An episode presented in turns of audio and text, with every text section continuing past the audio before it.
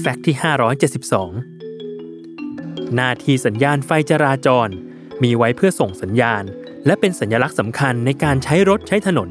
ซึ่งมักจะถูกติดเอาไว้ตามแยกต่างๆ โดยเฉพาะแยกที่มีปริมาณการใช้รถจำนวนมาก แต่น้อยคนนักจะรู้ว่า สัญญาณไฟจราจรอันแรกของโลก เกิดขึ้นก่อนรถยนต์คันแรกของโลกซะอีก โดยสัญญาณไฟจราจรดวงแรกเกิดขึ้นที่ประเทศอังกฤษเมื่อปี 1868 ส่วนรถยนต์คันแรกของโลก เกิดเมื่อปี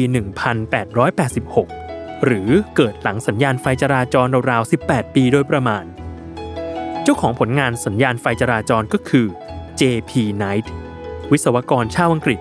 ที่สร้างขึ้นเพื่อใช้ควบคุมการสัญจรของรถม้า และคนเดินเท้าผ่านไปผ่านมาบริเวณสี่แยก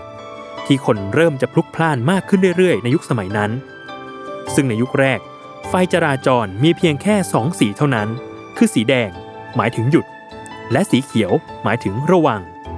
โดยสถานที่ติดตั้งผลงานชิ้นแรกของไนท์ก็คือ สี่แยกใจกลางมหานครลอนดอน บริเวณหน้ารัฐสภาอังกฤษ ก่อนที่ในปีคริสตศักราช 1920 ตำรวจจราจรชาวอเมริกันนามว่าวิลเลียมพอตได้ออกแบบเพิ่มแสงไฟสีเหลืองขึ้น เพื่อเตรียมให้รถชะลอตัว สัญญาณไฟจราจรในยุคต่อมาจึงมี 3 สี คือแดง เหลืองและเขียว โดยติดตั้งที่แรก คือบริเวณหัวมุมถนนมิชิแกน ในเมืองดีทรอยต์ประเทศสหรัฐอเมริกา และต่อมาได้มีการพัฒนาร่วมถึงประดิษฐ์เสาส่งสัญญาณไฟจราจร ให้เป็นแบบอัตโนมัติ เพื่อรองรับรถที่เพิ่มจำนวนขึ้นในอนาคตต่อไป